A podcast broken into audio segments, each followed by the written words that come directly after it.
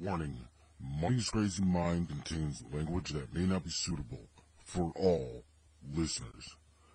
Discretion is advised, but will be completely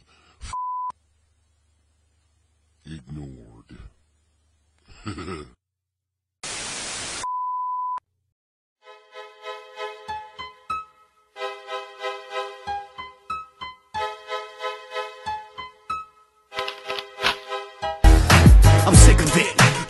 right, doing wrong. Parents pissed off every time I write a song. Smoke crack, worship Satan, what the fuck is that? It's something funny, made for you to laugh at. You're destroying America with your rap. You're so full of shit, I need to call hazmat. The only way I would ever apologize is if I had my face buried in your sister's thighs.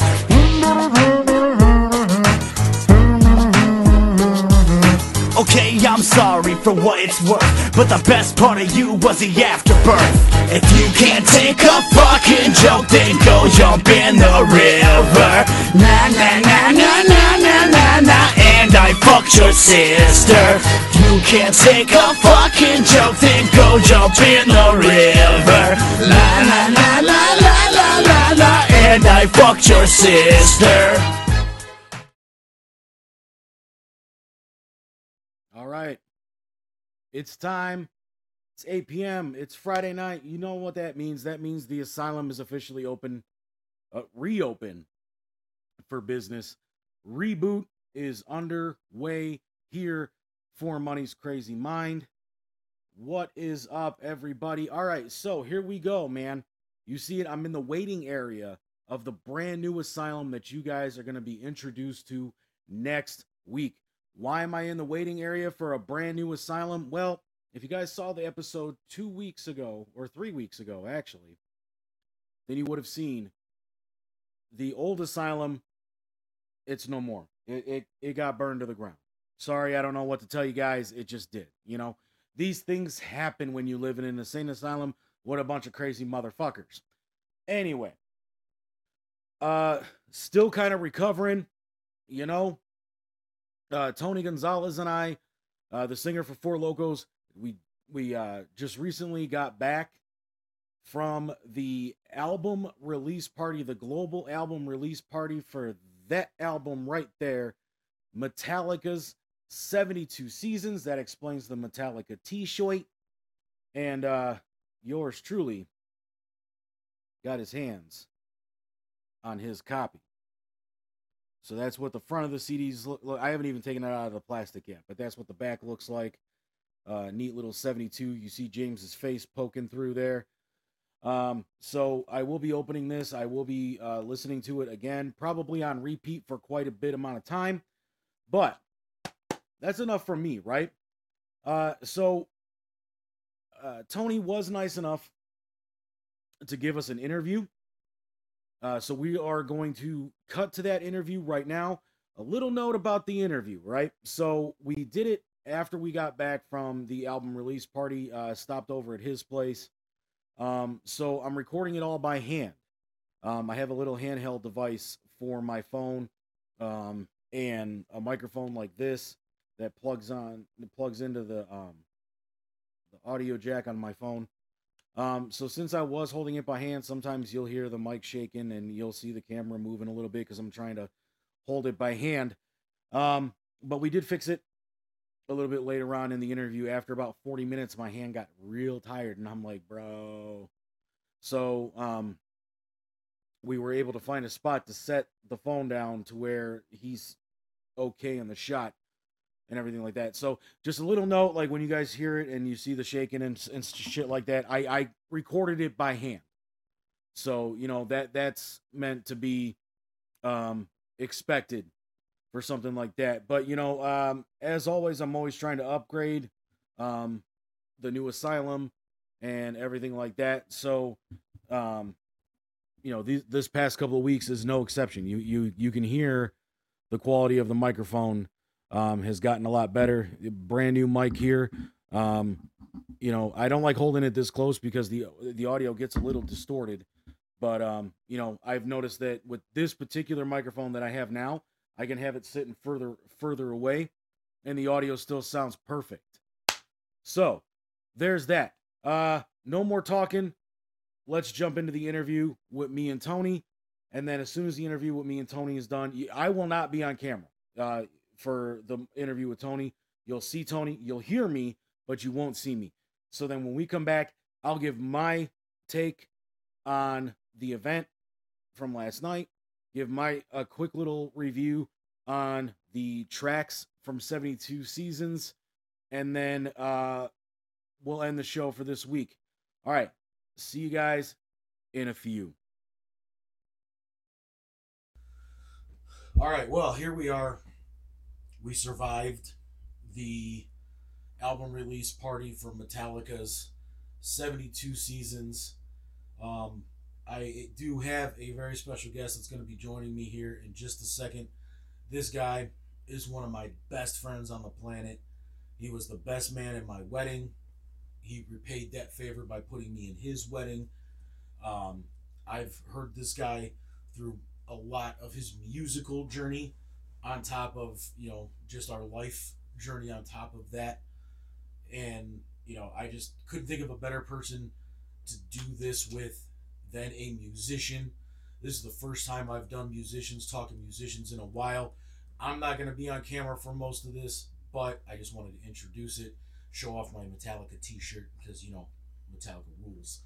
Um, but uh, I got this currently this the singer of the cover band Four Loco Join here. Oh, can't see his face. Hold on. I'm gonna have to hold it. How's it going, everybody? uh, Tony Gonzalez, um, and you know he's uh, got quite a musical history as well, moving some stuff around here. Oh, the beauty of mobile Yeah. podcasting. Um, but yeah, man. So when I first met you, you were still in not one but two bands. Mhm. You were in Bones of Giants, and you were in Big Ugly. Yep. Two completely different sounding bands. Mhm. So um, I play those the music from those bands a lot on the show. Um, I gotta tell you, probably one of my favorite tracks from Bones of Giants. It's really grown on me over the years. Is "Flawed to Perfection." Um, and I think you know which my which my favorite Big Ugly song is. Um, Come home. Come Home's a good one. Come Home's a good one. I've always liked BUM. That's Um, a good one. Four Walls. Yep. Four Walls and an Empty Bed is a really good one. Uh, but I think for me, I think um, Expendable from the Yeah. second album was a really good one too. So, um, given the fact that those two bands had such a different sound, you know, um, Bones was kind of more like a Staind or um, even um, like a Nickelback in, in some ways. Um, yeah, it's hard rock genre. Right. Whereas Big Ugly was more like Metal. Slayer Yeah. and stuff like that. Mhm. Um so what kind of influences musically did you have um that made you be able to do you know two completely different kind of contrasted music styles in Bones and Big Ugly? Well, I would say to start off as as a youth, uh, my three biggest influences were Sully from Godsmack, Draiman from Disturbed, and Hetfield from Metallica. Those were my three biggest vocal influences. Yeah. um, which none of them are exactly like the screaming type of metal vocalist. Um, but that's not where I got my start with original music. I started out as mostly a singing, a hard rock singing vocalist. Um, the whole Big Ugly thing was kind of a, an experiment for me because after Bones of Giants, like we we had kind of split apart for a while, and um, one of my best friends was in Big Ugly, and they needed a vocalist and he told me, you know, listen, this is a this is a metal band. You know, you would be required to do some screaming, and I'm like, all right. I mean, I, I never really had done that before, but uh, for me, my journey as a vocalist has always been to try to learn uh, new techniques, new ways of singing to expand, you know, my vocal portfolio and what I could do. So I'm like, all right, you know, I, I took on the challenge, and uh, you know, it took me a little bit uh, to adapt my voice to it. I, I mean, I don't think, I think any good metal screamer will tell you it's not something that you just jump right into and you're really good at it. You you have to train your vocal cords to be able to do that because it is very hard on your your vocal cords. Yeah. Um, I don't know if you've ever seen it or not, but there's a YouTube channel called uh, The Charismatic Voice. Mhm. Uh, it's hosted by an, an opera singer. And what she's kind of been doing recently, she has her own hashtag now called Spoiled by Metal. It's Miller time. Mhm. Uh, um, Spoiled by Metal, where she's taken bands like Linkin Park, Disturbed, Mhm. Korn, Metallica. She's really big into Metallica right Yeah. now. And she kind of like listens to those singers Mhm. and breaks down, you know, how they do the some of the things that they've done uh vocally. You know, um one of her favorites is obviously James from Metallica. Like I said, you know, Mhm. she's she's really big into Metallica right now, but she also likes uh Serj Tankian Oh, yep. from uh System of a Down Mhm. because he's very melodic, but then he'll jump into that scream and everything too. Mhm. Um, so trans like you said, transitioning from hard rock where you can be a little bit more melodic and you know not scream as much. You did a little bit of screaming in, in Bones of Giants though. There's a yeah, few songs Yeah, a little you- bit. Yep. Um, so your style of scream, and I and I and I've heard this between the two big ugly albums. On the first one, it's a it's not as harsh, hmm but then in on the second album, um, I'm trying to remember what it was called.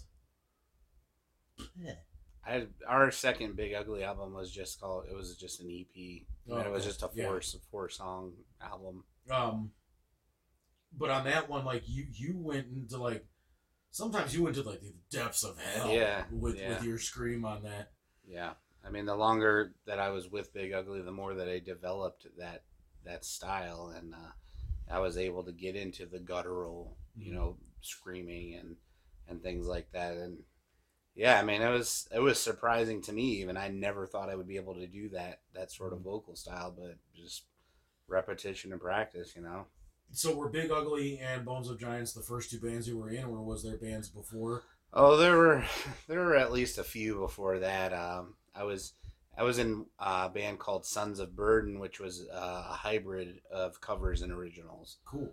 and you know that was a really fun band. We uh, we had probably like twenty cover songs and five original songs that we worked on, and it was neat. And we we eventually wanted it to become more uh, prevalent with the originals, but it just didn't last long enough to get to Yeah. that point. So um, when I left that project, that's when I joined uh, Bones of Giants, and you know, just kind of went from there. And honestly, between Bones of Giants and Big Ugly, that's really where I formed most of my uh, vocal style that I use today. Like uh, in the cover music that we we do in Four Locos, I, I go from everywhere from you know alternative light singing all the way up to screaming. You know, let the bodies hit the floor and stuff like that. So, I mean, it just So uh, uh, let's talk a little bit more about the influence, and then we'll get into the event of the night because Yeah. that was amazing. mhm. Um, what was it about? I mean, because like even just between James Hetfield, David Draiman, and Sully Erna, you know, I mean, you can pretty much sit there and say like those are the the defining people of the nu metal scene. Even though Metallica's been around since 1982 yeah, yeah. um you know there's different styles between those three so what what is it about james david draiman and sully erna that makes you gravitate towards those three specifically I just like the power vocals. Uh, Okay. I've always had a very loud and out there vocal style, so I just love the way that they use their voice. Uh, it's very powerful, very uh, distinct. Um, Draiman, I like the melodic aspect to his style. yeah Um, Hetfield's a little more gravelly, or, or was back when I, you know, listened to him back when I was younger, I mean, he's he's definitely evolved over time. I mean, Jesus, they've transcended so many Yeah. generations and I actually know the story as to why his vocal style changed. too. yeah, yeah, and which you know, and age age is part of that, but Mhm. you know, but back then it was like Hetfield was like the gravelly singer, and Draiman kind of went between that and like the melodic style, and Sully had just a different, I don't know, just the sound to his voice. It was the way that he, I, I don't want to say like warped his voice, but like I don't know, it, the way he bended notes and stuff. I liked his style. Yeah. So, Yeah, I, I- was gonna say because like like you, um you know so when they were doing uh, Metallica when Metallica was doing the, the the Black album or Metallica the self titled album yeah. oh one of the B sides for one of the singles they were doing So What a song that everybody knows Yep. from the Garage Inc. Yeah, I know that one. Uh, James blew his voice out almost completely Mm, so he had to go and get a vocal coach yeah. to try to retrain his his voice and everything, and that's why, you know, they they changed to a little bit more of a melodic sound on on load and reload, Mm, and then obviously you know Saint Anger he got a little bit more gravelly, Yeah. but even on Saint you know some of the songs on Saint Anger there's still that melodic more live yes. Yeah. sound. I, I, that's what I like to call it, the more live Mhm. sound. Um, David Draiman, another one. Like on the sickness, there's no let up. That dude is just pure, Yep. just the devil incarnate on Mhm. that first album. But then when when they went to Believe, he starts, you know, Yep. doing that. Sully's always been that, you know, because Right. Voodoo, um, you know, some of the more softer songs on the on even just that first CD, hmm and then over time they've kind of, you Yeah. know, just It's a good balance. yeah, yeah.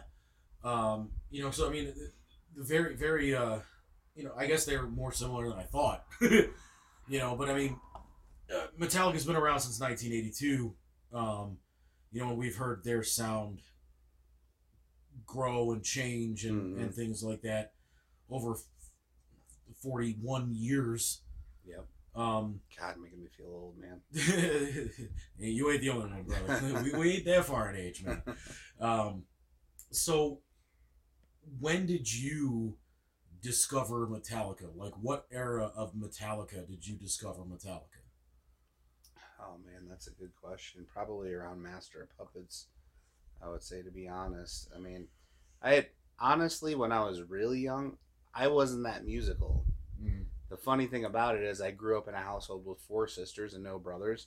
So I had a lot I'm of sorry. New Kids on the Block and Backstreet Boys and NSYNC and all- and all that bullshit blaring in my household. There was no room for me to play my music, and back then we didn't have earbuds, you know, the earpods and things like that. Yeah. You know, you, all you could get was like these big, you know, cans. and I, you know, we didn't have a lot of money back then, so I didn't have Yeah. a nice pair of headphones. and so I remember honestly, like when I first. You, you remember Columbia House and they had like Yeah. that deal with the yeah, yeah. uh, was it like a one cent for a CD Yeah, or whatever? yeah, but then you got that was like the first time I really started ordering CDs, and I, I remember I ordered The Sickness and uh, some of the earlier Metallica albums and stuff, and that's really where I got my start Yeah. with music. So, and uh, as as far as me performing, I actually started late. I mean, I was 18, 19 years old before I uh, ever started trying to sing at all. Wow. So, So you you you actually got Metallica a little bit earlier than I did. Um, for me, like my dad actually bought. I'll just keep calling it the Black Album because I think that's what everybody knows it as, even Mhm. though it's technically just the self-titled album. right, right. Um, my dad bought the Black Album obviously for himself, Mhm. you know, because he's a huge Metallica fan, which is how I got into them. Yeah. And you know, just hearing you know Sandman, Sad but True, hmm um, you know, and on all those classics on that album. That really is when I fell in love with them. So I mean, I kind of got into Metallica in the new half hmm of Metallica. Um, for me, I mean, Godsmack, obviously, from the second I saw whatever on Total Request Live. Oh, that first Godsmack album. That Oh. was that was huge during my youth. And that's Yeah. really where I got hooked on them. And probably same with uh, Disturbed. I think the first time I saw Stupefy on MTV, back when MTV still played music videos, I think that was the album after the sickness, though, right? Stupefied? No, that's song it on number. the sickness? That's song number three. It's right before Oh, okay, yeah, yeah, you're right. You're right. Um, you know, so I think from the second I heard Stupefy, I'm just like, yo, you know. So Yeah. I mean, but again, like like we've been saying, you know, Godsmack and Disturbed, they, along with Korn, you know, they kind of defined Mhm. what nu metal was, along with like, I mean, because Pantera came around late. I mean, 89, 90 Yeah, yeah. you know uh so i mean i guess you know what what made you decide that disturbed and godsmack were like kind of like your two nu metal bands that you wanted to gravitate towards Just loved listening to them, honestly. And I and you mentioned Korn. That's another band I love. Uh, yeah you and i saw them this past summer Yeah, I mean, there there's a lot of bands in that genre that I love to listen to, but those were just my favorites. I, I really gravitated towards their music. I love just blaring that shit, especially when I started driving as a teenager and putting the CDs in my car. That's just the stuff that I, you know, got into at that time. And like I said, I didn't start performing or anything. I mean, yeah, I was like anyone else singing in my car and enjoying right it. right uh, it wasn't until my I met my friend Mike, and he was like trying to form bands on his own and stuff. And I don't know, I just I didn't even know if I could sing at that Mm. time, and I just said, hey, you know, can I come and try out? And I actually tried out with the Godsmack song. nice Um, I can't remember off the top of my head which one it was, but we were literally driving along in the car, and I'm like, "Hey, man, I'm gonna put the song on and sing it for you, and you just tell me flat out if I suck, I'm just gonna let it go." Right And I sang it for him, and he's like, "He's like, you're very raw."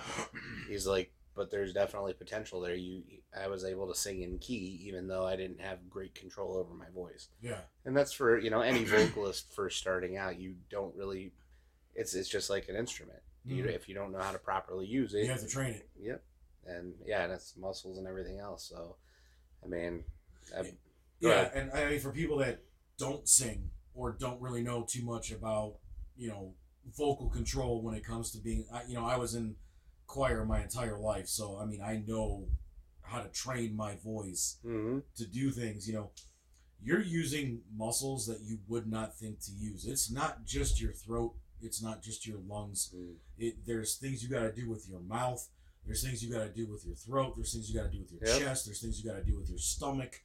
I mean it, it's basically a total upper body it's breathing yeah really it's it's where you know there's a thing called head voice when you're singing Mhm. very much in in your head and Which there's the and you want to sing from your from. chest that's yeah it's almost like breathing, letting it come out naturally. So, I mean, these were all things that I learned over the years, and I saw a lot of singers, you know, around the time when I started performing, where they would they sounded all right, but it's like halfway through their shows they would lose their voice. They just yeah they didn't know how to manage their voice, so they were just blowing it out as hard as they could, and then Mhm. five songs in, they're sounding like crap because they they don't have any control. They Yeah. don't know how to manage it. So, Yeah. you know, and I, went- I went through my own you know challenges in Mhm. learning that. So so um, you know unfortunately um, bones of giants and big ugly are both no more yeah, um, bones of giants before big ugly Mhm. if I remember correctly. Um, COVID was the nail in the coffin for a Big Ugly. Yeah, unfortunately, yeah, I was gonna say, and for a lot of bands that I know. yeah. Um, and I mean, even during the pandemic, you guys were trying to get some music together, and you guys were were trying to meet, even if it was just virtually, and just you know plugging into the computer and everything, and you know everything like that. I, I sat in on a couple of your guys' sessions too. Yeah, yeah. I mean, I mean, you guys were still trying to bang out new music, and you guys did write one hell of a song. Well, that and that was we. So we kind of we broke up as Big Ugly, and we kind of And Smite. reformed and be, became End and Smite. We wrote the song Conflicted, which is to this day one of the best songs that I ever recorded. Yeah, Um, but yeah, unfortunately, like COVID was a tough time for everybody. yeah. So and then and then uh you know th- this is a band name that i'm sure a lot of people will recognize um you, you have another musical talent and that's the bass mhm. so like even on some of those uh i call them basement sessions Yeah. with with big ugly and end and smite Yep. um you were playing bass yeah, before we had a bassist and End in Smite, I was helping to write the ba- bass lines, and yeah I mean, I've I've played bass many times throughout the years, and it's always been kind of a secondary passion for me. It it, it always when it came down to it, I wanted to be a singer. Oh yeah. But so certain situations I was in called for, you know, me having to play bass, and maybe we had a decent vocalist available or whatever, Yeah. and I, I had to take that back seat to make it work. Yeah. But and I'm glad I did. I mean, because it I, I was able to learn an instrument, and I had a lot of fun doing it. So Yeah. Um. So you know you gotta. Probably shouldn't have done that. Anyway, it's okay, Nala. Nobody's here. Um. We're, this is what happens when you record on the road, folks. Sorry. Uh. But um. Uh oh. Uh. You you get a. A, a knock, you get a phone call from a mutual friend from the band Grunge DNA. hmm Um, they needed a backup bassist to kind of fill in on a few shows, yeah, yeah. and you know you answered the call for Mhm. them, filled in. But Patrick also kind of let you sing a few of their songs too, right? Well, not while I was obviously. I mean, I sang backup vocals a little bit here and Yeah, there when yeah, I was playing bass with them. I, I mean, I only ended up playing a couple shows with them, but uh, my wife and I, you know, so I'll go back a little further. So I moved up here to the Parma area a little over four years ago, and I met my now my wife, and uh, we started going to shows uh, for Grunge DNA, and just had a blast every time we went there. And I loved that scene, and um, They're, they're- you know they're a bunch of good dudes, man. they I mean, they're still great friends today, and we Yeah. still go to shows. yeah, Even though I'm in my own cover band, you know, we don't play as often as they do, so we Right. have some availability. We just went to a show last weekend at Harvest Saloon to see them, so they're still doing great. yeah. You know, I mean, um, you and I have been to a few grunge shows together. I mean, tho- those guys are all cool guys. Um, Mhm. you know, I've worked in the bar scene in the past, so I mean, I've heard them through walls. Yeah, you yeah. know, and everything as well too. But um, uh, so after grunge, you had heard that this other band. If you want to talk about them, we can. We don't have to if you No, want sure, to. I don't got, I have no issue with that. Okay. Um, you had heard that there was this other band that did a very similar style of music to grunge DNA. Well, there, there's a story there too. So, uh, when I stopped playing backup bass for uh, grunge, I was out. I decided I want to find my own cover band to sing for. Yeah. to just do singing, not do bass. And I ended up selling my bass equipment. It was kind of my little. I remember that. Yeah, it was kind of like I'm putting my foot down. And I'm putting the bass behind me. It will always be like a secondary passion. But you know, I had bought all this fancy gear to do the thing with grunge, and it didn't work out quite how I had hoped. So I'm like, I'm getting rid of this stuff. I want to focus on vocals, and that was that. So I ended up finding a couple guys that were starting up jam sessions, and my bassist now, Eric, was one of those guys. Okay. So I met I met him and we started like jamming and that didn't last very long, but we made a good connection there. He really liked my vocals. I liked his style. He was a good bassist. And Dude, he's he. I gotta tell you, for for a guy that's up like in middle age, he's a crazy motherfucker. no, you wouldn't man. you couldn't tell that he's a middle aged guy, man. I think he just turned fifty, Yeah. but the guy like he's still rocking like he's younger Oh. than me. I don't remember where I don't remember where you guys were. It was one of the East Side shows. I want to say that I actually, you know, took a road trip Yeah. with you guys for. He got up on the fucking bar and was playing his Oh, he'll he'll jump on tables and chairs and everything else. Yeah. He's he's wild, which is awesome. I love that. yeah, yeah, and, and that mohawk dude. Yeah. Yeah, So, anyways, to connect the dots there, when I, you know, left grunge, I just, you know, I did that for a little while with him, and then I kind of took a break from the whole thing for Mhm. a little bit, and then I started searching again, and it was around, I want to say, New Year's of like twenty, what was it, twenty twenty one? yeah, it had to be. Yeah, 2021 or so. And uh, I, I saw a post, I saw him post because we became friends on Facebook and said that their band had just lost their singer.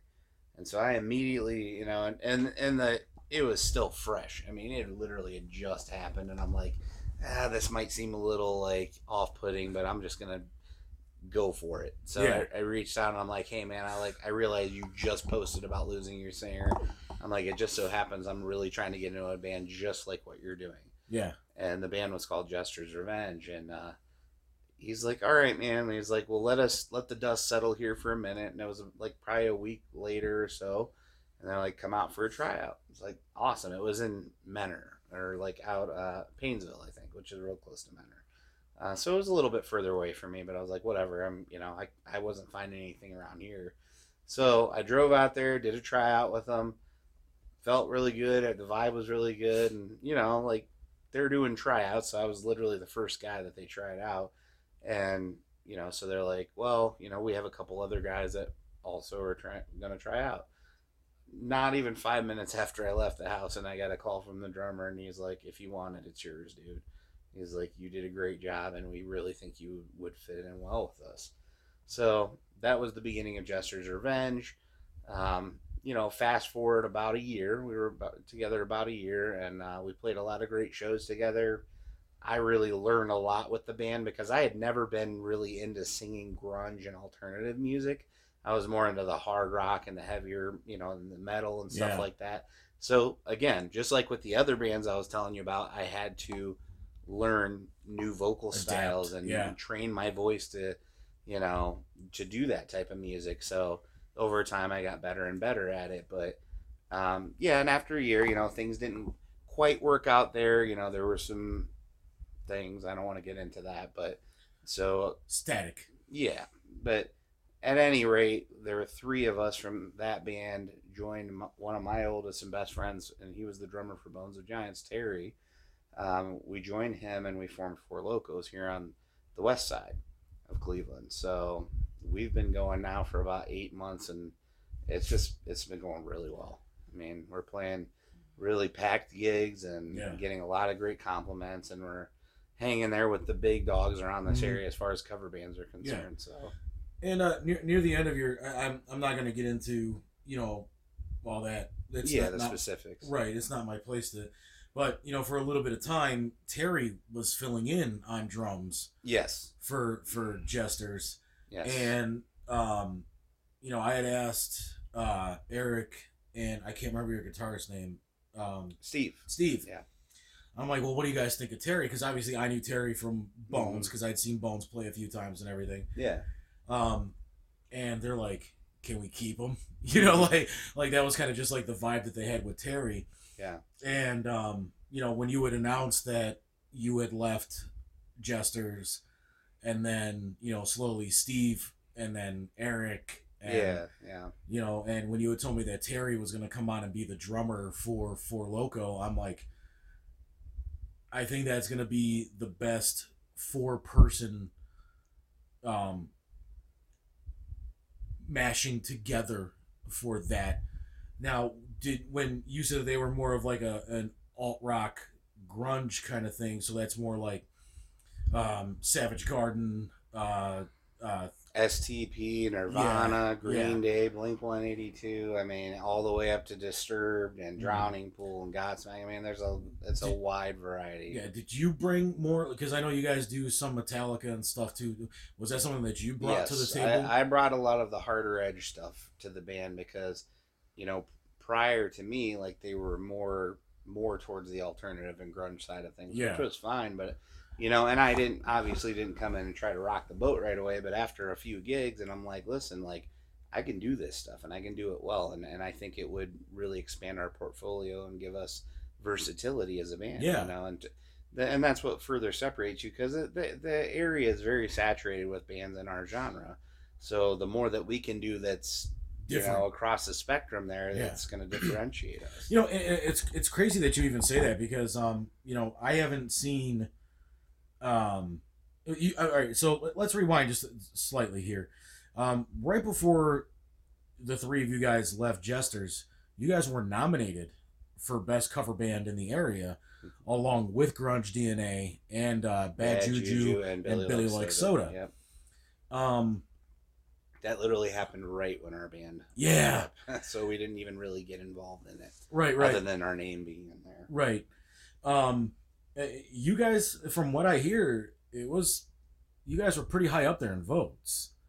Um, obviously the the award went to Bad Juju. Um, Yeah, you know, which very excellent band. Yep. yeah, and um, you know, no knock to Bad Juju. Like I mean, Oh, yeah, you know, they're they're the official band of Redline Radio. All that. You know, Chad's a really good friend of mine. Yeah, Um, good dudes. Yeah, oh yeah, great, great.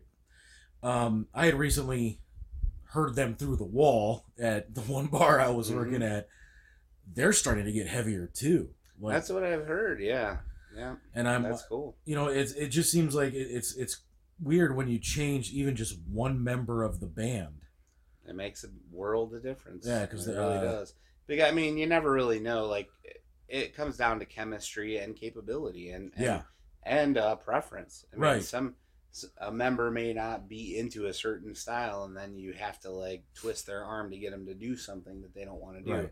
It's much easier when everyone's on the same page or close to it, Yeah. to where you can be like, "Hey, we should do this song." That's in the wheelhouse. You know what I mean? Mhm. It, it makes it easier, but. Whose whose idea was it to take Ring of Fire and turn it into one of the dopest heavy metal songs I've ever heard? That would be our guitarist Steve, and he is actually also the one behind Vanilla Ice. Uh, I haven't heard Ice, that Ice, yet. Ice Baby, yeah. So that's he's been kind of the one, uh, not even kind of. He is the one that's been pushing that thing for us, where we're we're taking like songs that would you know you typically wouldn't see in a band like ours, Yeah. and stylizing it and and what we do and. It's worked out really well. I mean, both songs have gone over really well with the crowd. So Ring, Ring of Fire. Um, yeah, I've heard that. Yeah, I've heard you guys do that quite a few times. mhm. It's a banger every time you guys do it. I haven't heard Ice Ice Baby yet. Yeah, the Ring of Fire is is a little bit of social distortion, but my vocal style is different than that. And we also throw in a nice bridge there where it Mhm. calls back to the old style. So Yeah. it's, it's our own in its own way. Right, right. So. Um, so you recently put out a thing on your on your guys' social media page where you were asking like you know out of these songs which ones would you guys like to Mhm. hear us do the most That was Um, Creed. creed yeah yeah it was three different creed songs um for me personally i mean my own prison That's is one of them. That's where yeah. So the highest votes were my own prison and one. Those were the top- really Yeah, which I believe me, I was I love all the songs. Like I, I I was a big fan of Creed when I was younger as well, and honestly, that was another vocalist that I sang a lot. and scott stapp I, I feel like scott stapp gets a bad rap because of his alcoholism Yeah, and the way I mean, that they- creed ended Yeah, but I don't get involved in any of that. So I just honestly that I enjoyed the music. I wasn't that like into the scene that where I paid attention to that Yeah. stuff, you know. But It- the crazy thing is, is like Creed always kind of had that that stigma that they were a Christian rock band, and you know, like eh, my own prison is a great album. Mm, You know, uh, Human Clay, I could kind of do without it because there's, there's, a few good ones on there. yeah, Weathered is a great Yeah, album, Weathered's and really even good. their their last album, um, I can't remember what it's called. But there's a lot of great tracks on there. Bread of Shame. Mm, Um, you know- honestly, haven't heard a lot of that one. oh, it's good. Yeah, I have to check that. Yeah. Uh, but I mean, like when when because the three you did were my own prison, uh, my sacrifice, and one right. I also had What If on what there. if? Yeah. which is one it's like a guilty pleasure for me that I really I can sing it really well, but unfortunately like it's not one of their most well-known songs and It, it kind of is, but I think it got played out because it was also on the Scream, Scream 3, 3. Yeah. but it's a banger. That I like it because it's energetic and Yeah. you know and it's one that I've sung a lot, so I know I can do that really well. I also had uh, One Last Breath and uh, My Sacrifice. Yeah, my sacrifice is a good one. I've, I've always liked my sacrifice. Uh, WWE actually used to use it as one of their Mhm. promo songs. Um, but yeah, I mean, if I were to, if my vote matters, which I don't really want it Well, to. you did get the vote. Yeah, I did. so I did, you know, but I mean, it's like I, I don't really want my vote to count because you know, personal friend and all that shit. Yeah, yeah. But you know, I would definitely love to hear your guys' take on my own prison and my sacrifice. Well, I know my own prison's happening for sure, and so like I said, that and one were the top two, and th- th- there's is not. shocking? I mean, because I know I was a little shocked by that too. It's a good song, it is, but I want something. I would have personally wanted something a little more. Uh, what was the other one? Our bassist wanted us to do. I can't remember off the top of my head. I mean, my own prison is slow. It's definitely a slower song, but like if you followed that up with like a one last breath, well, not even one last breath, because one last breath is slow. It'll, yeah, middle of the road, I'd say. Like like followed up with like my sacrifice or something like that. I mean, that's where what if would actually come in pretty well because that's a, a faster paced song. It's heavier. Yep. You know, I mean, I can I can see why you would want to do a what if, but Because we already do higher, so we already Yeah. have a slower Creed song, yeah. which people love that one, you know. But I was Just- campaigning for what if, but I couldn't be biased, so I put Um, the songs out there, and those were the ones that got the most vo- votes by far. Yeah. So I was like, all right. I mean, I'm Just- outvoted, and just stay away from arms wide open. yeah, it's a nice song, but it's just not. It's for a live setting. Out. Well, and for a live setting, it's just that's gonna be a snoozer. You know, people will sit there and nod along like this. That's not what we're trying to do. not only that, but it might slowly become with legs wide open. Yeah, Get a few drinks in me at the show, the lyrics can change. So. yeah. Uh, all right. So, um, I mean, I think we're caught up with you on your musical influences. Where where are you guys playing next? so we're we're at Wits End uh, this Saturday, which is in Willoughby. Um, after that, end of April, we have a back to back show. We're at Chagrin Tavern, which is out on the east side on the 28th, and then on the 29th, we're here in Parma at the Parma Pit Stop. So, and those are both going to be like nine o'clock shows. You guys do have some kind of special coming up end of July too. Oh, the Battle of the Bands. Yeah. no, that's gonna be that's gonna be a lot of fun. I, I actually got to speak with the guys in Grunge a little bit when we were at their show recently, and we're very excited about it. And even though even though it's a Battle of the Bands, you know, we're all great Friendly friends, and we're yeah, we're gonna have fun with it. We're gonna do stuff that we wouldn't normally do in our own shows. We're gonna do mashups and Mm-hmm. like just make it a special night for fans of both bands. I, I'm still throwing my name in the hat to MC that man. you know, I, I just think it'd be cool. You know, like Yeah, like like yeah. have like have like the ring announcer in this corner from Parma. Ohio, You know, yeah, I, I, th- I think that would I think that would just add something to that whole event. You know, yeah, it's definitely something we can talk about. I'm yeah. I'm not against it. So I still want to do the pre-fight press conference. Have both of you guys come into come into the Growing Wings Adult Services studios and just throw down for two hours. You know, yeah, that would be funny. Uh, I, I would love every second of it. Have a little online skit we put out there on each Yeah. of our pages. Yeah. That that would definitely drum up interest. So Yeah, I mean, I mean, people are already really excited about it because you know we both have a lot of fans, and you know, so you guys picked a, a great spot to do it too. It's a nice big area. You know, you'll be able to. outdoor campground. And, Yeah, let's just Yeah. hope the weather cooperates. Yeah, that would suck if it got rained out. But I mean, no matter what, it's happening because where we play is under a big pavilion. Yeah, But it would hamper like people being on the outside Mhm. of that. So we'll see. You know, it's Ohio, so you can't make any guarantees. in yeah, that it might fucking snow in Jan- uh, July. Oh, God, I hope not. All right, so um, let's get into tonight. Yep. Um, neither one of us really knew what to expect from this. I mean, we just knew it was the global album release party. It was going to be the first time the album was played in its Mhm. entirety. Uh, Metallica opened it up to the general public, their fans, which is not something that they that normally at this kind of an event right. you would see because normally these things are kind of reserved for music executives, you know, Mhm. um, people like that, uh, even radio personalities. Right. Right. Um, so when I first said, "Hey, this is coming up," you were kind of just like, "Yeah, you know, let let's check it out. Let's see what it is." Um, what was your initial take when I said this is an album release party? There's going to be interviews with Metallica. There's going to be like, what was your initial take on it?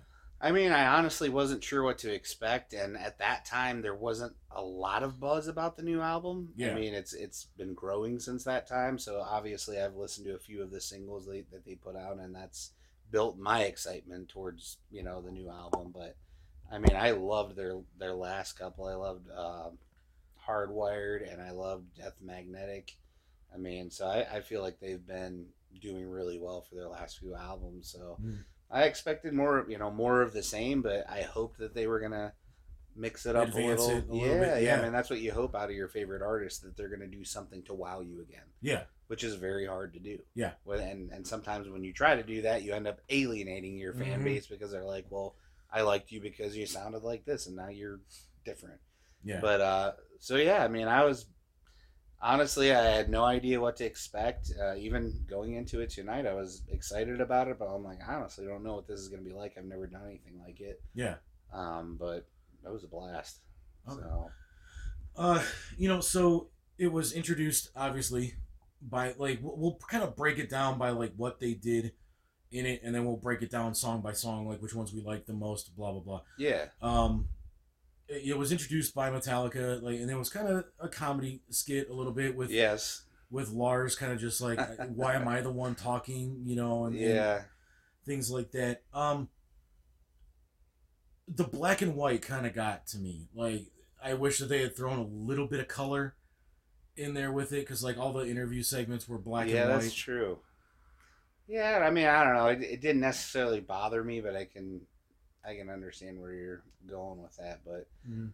I, the comedy part of it, it was funny, but I, I would have liked a little more in depth of like what they were doing with the album from their point of view. Yeah, I felt like a so you know each song they were introducing it like one or two of the members before each song giving their take on it, and a lot of it was just like oh strong riffs, mid tempo, certain melodies, yada yada yada, mu- like musical gibberish. Yeah, That to the casual fan, they're like, this means nothing to yeah. me. Who fucking cares? They they want to know like what was your inspiration for this song? What Yeah. drove you? yeah, why did you write these words you know what was your inspiration for this riff and there wasn't a lot of that Uh, it was very lighthearted and very like i said you know especially like with lars he he literally sounded like he had no idea what he was trying to say just uh oh yeah this next song it's it's real killer it'll make you go grrr and and you, you know what i'm talking about yeah, and then, and then they play the song, and I'm like, and it wasn't even that. But what was what was funny is like, you know, everybody in the theater, you could hear the collective sigh yeah, when he's describing it. Like, come on, man! Like, say something about the music that's meaningful. That right, you know, like, give us something that we we can get here that nobody else is gonna get. You know, like we, yeah, we paid for this experience. You know, tell us what this means to you. What what made you want to do this? And it didn't really get a lot of that. I think Hetfield probably out of all of them gave the most in depth. yeah. You know, and I mean, obviously, you know, James is the one writing most of the lyrics, but yeah. um, you know, they've been on Kimmel all week, and uh, something that they had kind of said that that was just like, hmm, that's interesting. Uh, you know, normally in the past they'd kind of gone in with, you know, James had some ideas and blah blah blah. This time it was like, you know, hey, everybody bring your own stuff to the table, right.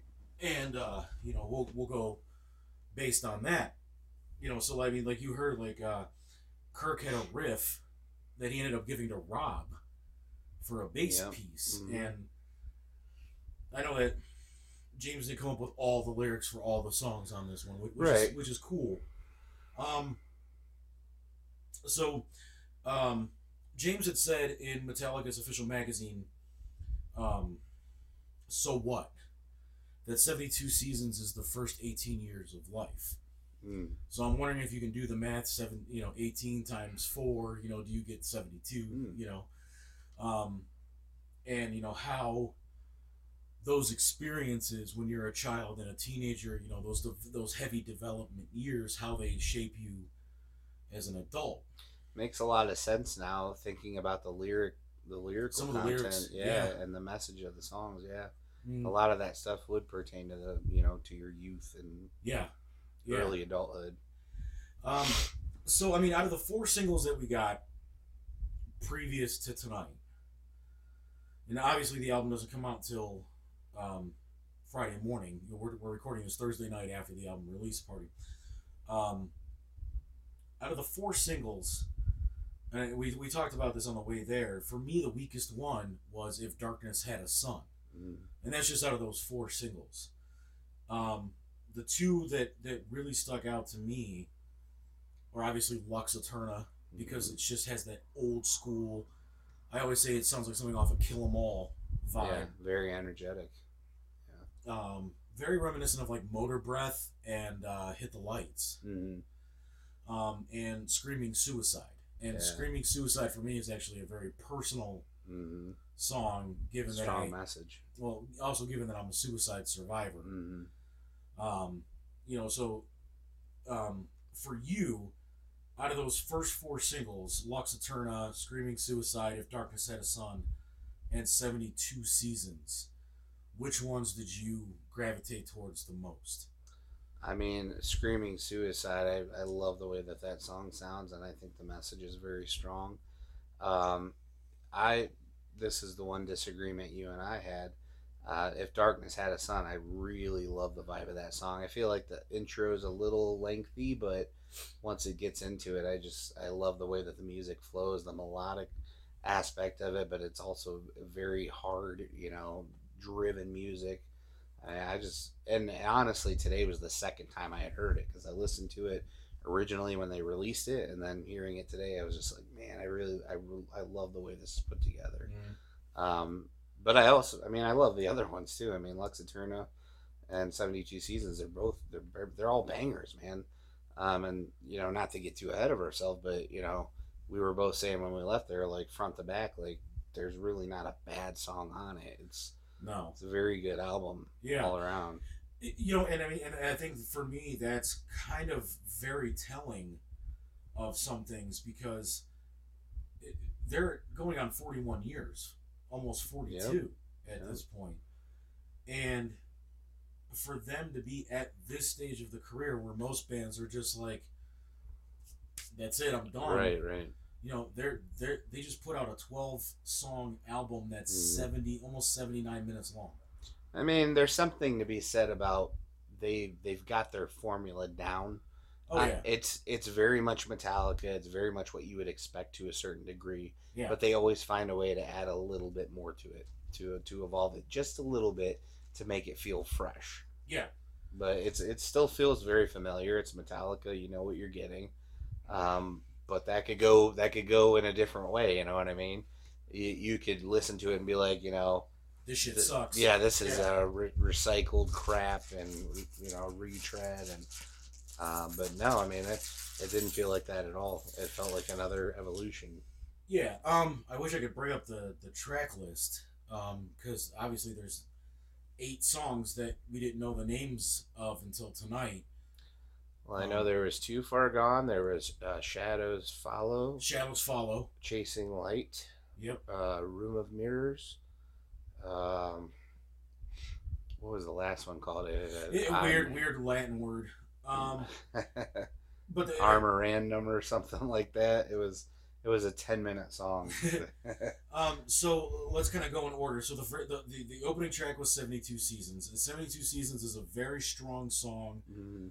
lyrically, you know, um, uh, you just kind of you get the sense of where this album is going. Um, Mhm. You know, there It sets the tone. you know the, the the lyrics that I the words that I'm remembering in my head is always "Wrath of Man." Hmm You know, and then seventy two seasons define. Um, th- those are just the lyrics I was able to pick out. Like I was telling you, especially with Shadows Follow, I'd love to get have the lyrics in my hand hmm so I can see the words to, to just put the. Um, but you know, James said the seventy-two seasons. It's it's you know the first eighteen years of life. He originally said that he wanted the album to be called seventy-two seasons of sorrow, Mm. kind of getting a little personal with things that he went through in his life. Yeah. Um, and he said, but you know the guys were kind of just like, eh, we don't know about the of sorrow. Yeah, thing. yeah. It sounds a little corny to be honest. Um, I you think know, they did it right. So they said they, they dropped the of sorrow part, um, but he was also saying that Lux Eterna was going to be was in consideration for the Yeah. album title as well, um, and that Lux Eterna was also considered to open the album. I could see that for sure. There was actually a couple of songs that I'm just like, wow, that would have been a real good one to start Yeah. the album with. Yep. Um, but for me, like the whole idea of Shadows Follow, um, which was the second song that they played, Mm. um, really great vibe on that song musically. Kind of hard to understand some of the lyrics just because of the way that the song was, and hmm uh, there were some people around us that were kind of noisy. yeah, yeah. Um, but um, for me, Shadows Follow. I love the concept that James was talking about. How You can't get away from yourself. you can't get away from your dark side, and Mhm. y- your shadow always follows you, Yep. and it's how you decide to deal with that. Yep. You have to face your darkness. It's always face gonna, your darkness. Yeah. always going to be with you no matter what. So you're at some point you have to deal with it. That was what you said. The point of it was. yeah. I thought was very cool. And Yeah. True.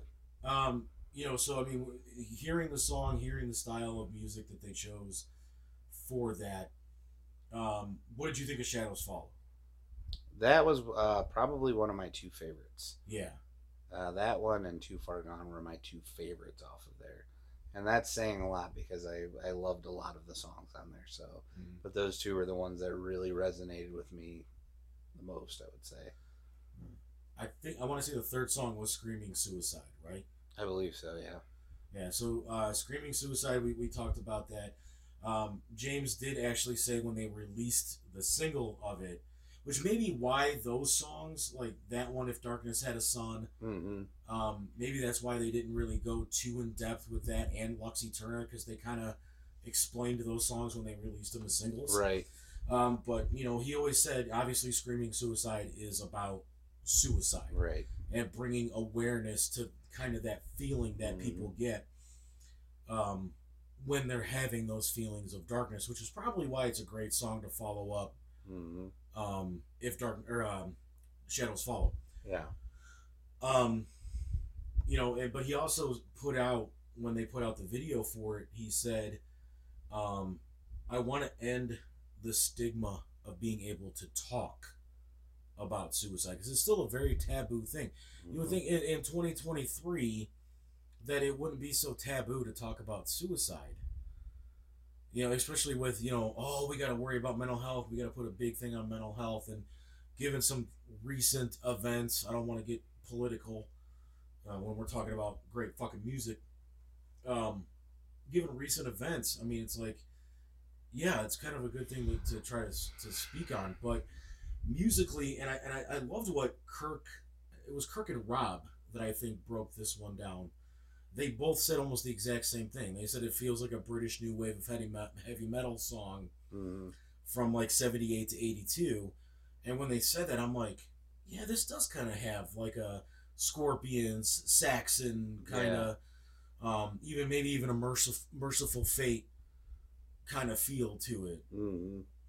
um, you know but i mean lyrically it's super strong you know keep me inside uh, my name is suicide Mhm. Um, you know and then at the end flipping it and saying don't keep me inside um, Yep. you know my name is suicide or uh, It's definitely a song that can be very personal depending Oh, on yeah. the listener. So, Yeah, my brother actually, you know, it, obviously because Lux Eterna was the first single released, and then Screaming Suicide was the second. My brother was just like, I'm not that big into Screaming Suicide, Mhm. and I'm just like, yeah, but for somebody like me right. that suffers from depression and Mhm. has been had those feelings more than once, Yeah. you know, it's a very strong and poignant message that definitely needs to be shared. hmm And I mean, even even visually in the in the video, I know all the videos are kind of very similar because they're all directed by the same guy. yeah. Um, but even visually, like you can just see, like there's moments where James, it just it seems like he's like pulling a rope Yeah, the emotion and off yeah. of his neck, and Mhm. they even did a few with Rob Yep. too in the video. Um, but with um, shadows shadows follow real quick. Um, you know they said there were videos, quote unquote, right. for every song, and, and for shadows follow was more like just a, like a It was a graphic. yeah, it was a visualization kind of thing. Like it was like a mountain range Yep. that would follow the beat, and then there was like a forest background, and then skyscraper. Mhm. Um, and there, there was some of that with a lot of the other songs too. Um, so then it went Screaming Suicide, and then there was a, another, another new one. Um, They had one called like "Stepping Away from Myself" or something. Sleepwalking Away from Yeah, Myself. yeah. yeah, And then they had uh, "Crown of Barbed Wire." yeah. That. Um, so Sleepwalking Away from from Myself, I think is what they said it was called. I think that that sounds right. Um, that one was kind of more of like a fast paced, like more of a. Or it was like sleepwalking went my way through myself or something like yeah, that. Yeah, yeah, yeah, something like that. Sleepwalking. We'll just call it sleepwalking. Yeah. Um, the video for that was actually really cool. Yeah, it was, and that was the one with that cool bass and drum intro. Yeah, yeah.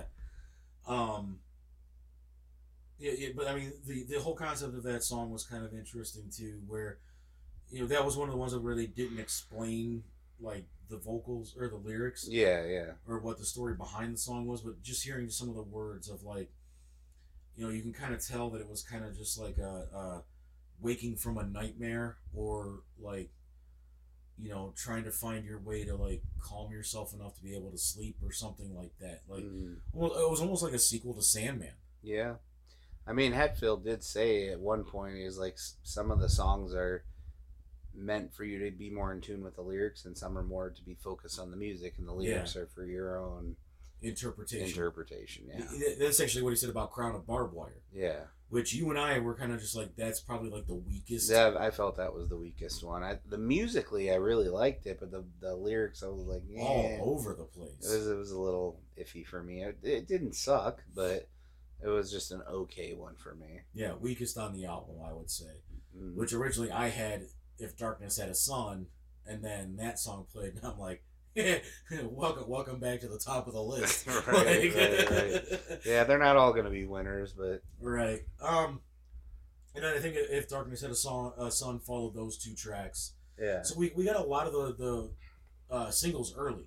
hmm Um, and Lux Eterna was in there too. Um, Yeah. If Darkness Had a Son is obviously a very personal song to James, and he even talked about it. You know, we've all dealt with temptation, and that's kind of what this deals with. Um, um, you know, obviously his his battles with addiction. You know, both both adventures into rehab, things of that nature. And he Um, also said how he felt, or actually a few of them said that live they feel like it's going to resonate well because of, you know, like, temptation. temptation. Yeah. I feel like that's going to be like a crowd chant, which, Mhm. yeah, I could see that. I mean, it's solid. Yeah, uh, I, I, we both kind of talked about the intro. It, it's very repetitive, and it just kind of goes on for a long time. I want to say that intro is almost like two two and a half minutes long. Yeah, it's pretty long. Um, but I mean, uh, vocally, it's a very good song. If darkness Mhm. had a son, here I am. Temptation is the father. Yeah. You know, and there's a lot of that. Like, it, it almost because Master Puppets is actually about drug abuse. Yeah. It almost kind of feels like a Master of Puppets kind of thing with, with the way it feels Yeah. lengthwise too. Um, A lot of their songs are lengthy on this album, that's Yeah. for sure. uh, They haven't abandoned that. Mhm. And then we get into two of our favorite songs, um, "Chasing Light," and then what was the other one that you Too said? Too Far gone. Too far gone. Yeah. Um, and then even in between there was the uh, "You Will Burn." oh, uh, uh, no, what was it? Let let you burn or something like you that. You must burn. You must burn. Yeah, that's what. Exclamation point. You have to remember the exclamation point. Yep. Lar- Lars was very adamant about the exclamation. Oh. Lars was just being a jackass most of the time. Honestly, there wasn't much that he said that was serious at all. yeah. You know. Uh, that song was actually a lot of fun. I liked that one, and that one was another one was an actual music video with the band playing and everything like Mhm. that. Um, It was a grinder. oh god, yeah, So slow but heavy riffs. Yeah, I enjoyed it. very. Uh, gave me a lot of like a almost like a old school Godsmack, Yeah, yeah, I can see some of that. possibly even like a little bit of uh, uh Slayer, with just how like just Those thick riffs. Yeah. yeah. Mhm. Uh, maybe even a little Pantera. Yeah, yeah, a little bit.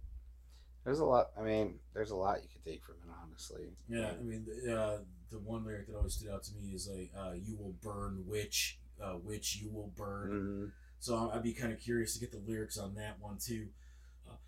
Uh, um, but um,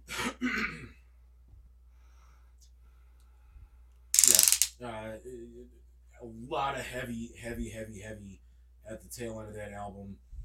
Um, uh, chasing light, Mhm. the visualizations on that thing. Ugh. Yeah, I could have done without the video. It wasn't really a video. It was just almost seemed like 1980s like computer visualization. yeah, like Atari graphics, like are just white lines melding together, and so I was like, yeah, or, or like old media player visualization. Like yeah. They definitely didn't do a video for that. I was just like, well, let's throw this shit on here just so Yeah. they, that people have something to look at while they're listening needed, to needed it. an epilepsy warning at Yeah, the beginning of that yeah. one, man. Holy shit! Good song though, really good song. Great song. Uh, and you know, James did say kind of he wanted a song that had more of like a fuel vibe. Yeah, he liked that it started with the vocal, yeah. which was honestly where the similarities ended for me. I mean, maybe the pa- the pacing might have been somewhat similar, but the sound to me didn't it didn't sound quite as aggressive as Fuel. No, but I, I, lyrically, it kind of sounded similar to you know. I, I kind of agree with what Rob was saying. How it's like almost like a car chase. Or, Yeah, yeah. Or like a you know a, a chase song, Yeah, like somebody being chased. Like that. That definitely. I got. I got that vibe out of that. Um, and then what was the other one we we said? Uh, uh, let. Fuck.